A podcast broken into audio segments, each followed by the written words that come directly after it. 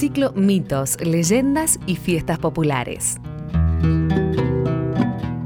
El 8 de diciembre comienza la 45ª Fiesta Nacional del Gaucho en General Madariaga, provincia de Buenos Aires. Montaraces y receros en los pagos del Tuyú. No hay manera de pensar la pampa argentina sin que en el imaginario se recorte la figura del gaucho y su caballo. De los gauchos hay pocos nombres y apellidos propios, guardados en la memoria popular a pesar de ser parte de la historia de la pampa desde el siglo XVII, cuando salían a la caza del ganado cimarrón.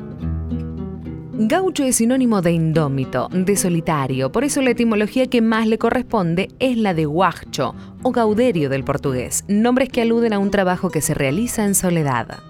José Jáuregui nos detalla las actividades más representativas que se llevan a cabo en el transcurso de la Fiesta Nacional del Gaucho en General Madariaga.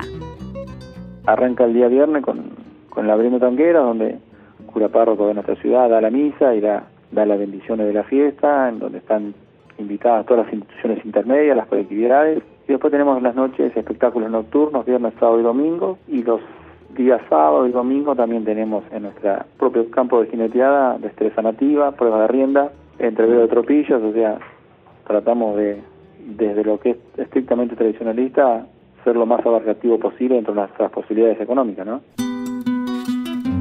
Los campos del Tuyú, que quiere decir tierras blandas, fue un lugar de encuentro de las etnias tehuelches y guaraníes.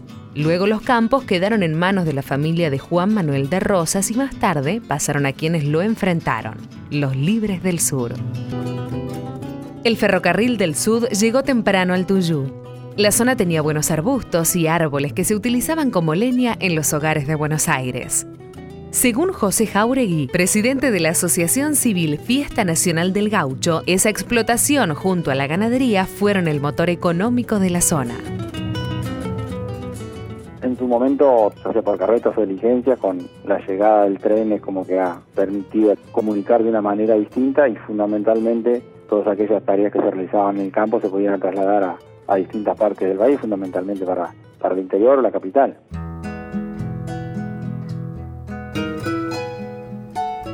El 8 de diciembre de 1907, los lugareños lograron que se construya el pueblo y estación del Divisadero, que en agosto de 1910, insólitamente, sería rebautizada con el nombre del general correntino Juan Madariaga. Su hijo, el doctor Carlos Madariaga, casado con Josefa Anchorena, finalmente sería un reconocido benefactor de la ciudad. Este 8 de diciembre, el Museo del Tuyú cumple 30 años. Ese día, recuperando la fundación de 1907, dará comienzo la 45ª Fiesta Nacional del Gaucho, con el recuerdo siempre presente del lugareño más trascendente, Argentino Luna. Montaras me llamaron y eso me halaga, soy nacido en Madariaga.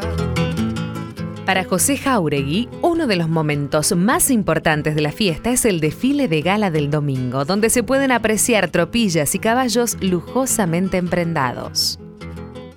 Y siempre se caracterizó por tratar de defender las tradiciones gauchescas, y uno de los atractivos fundamentales es lo que espera también parte de la comunidad y fundamentalmente los vecinos, es todas las delegaciones a caballo, no solamente por sus emprendados, sino por las pilcas que calza el hombre de campo o el gaucho en sí, que como quien dice prepara todo para ese evento tan importante. Además es uno de los fines tradicionalistas más importantes que cuenta hoy la provincia de Buenos Aires, entonces bueno, no solamente el hombre de campo, sino el ciudadano común del pueblo o el visitante está deseoso esperando el desfile de gala, ¿no? Yo te traje esta guitarra, ¿qué quieres que haga? Si vengo de Madariaga. Cada región tiene su historia. Vos también podés contar la tuya. Escribí a historiasargentinas@radionacional.gob.ar. Esta historia la escribimos juntos. Radio Nacional, la radio de todos.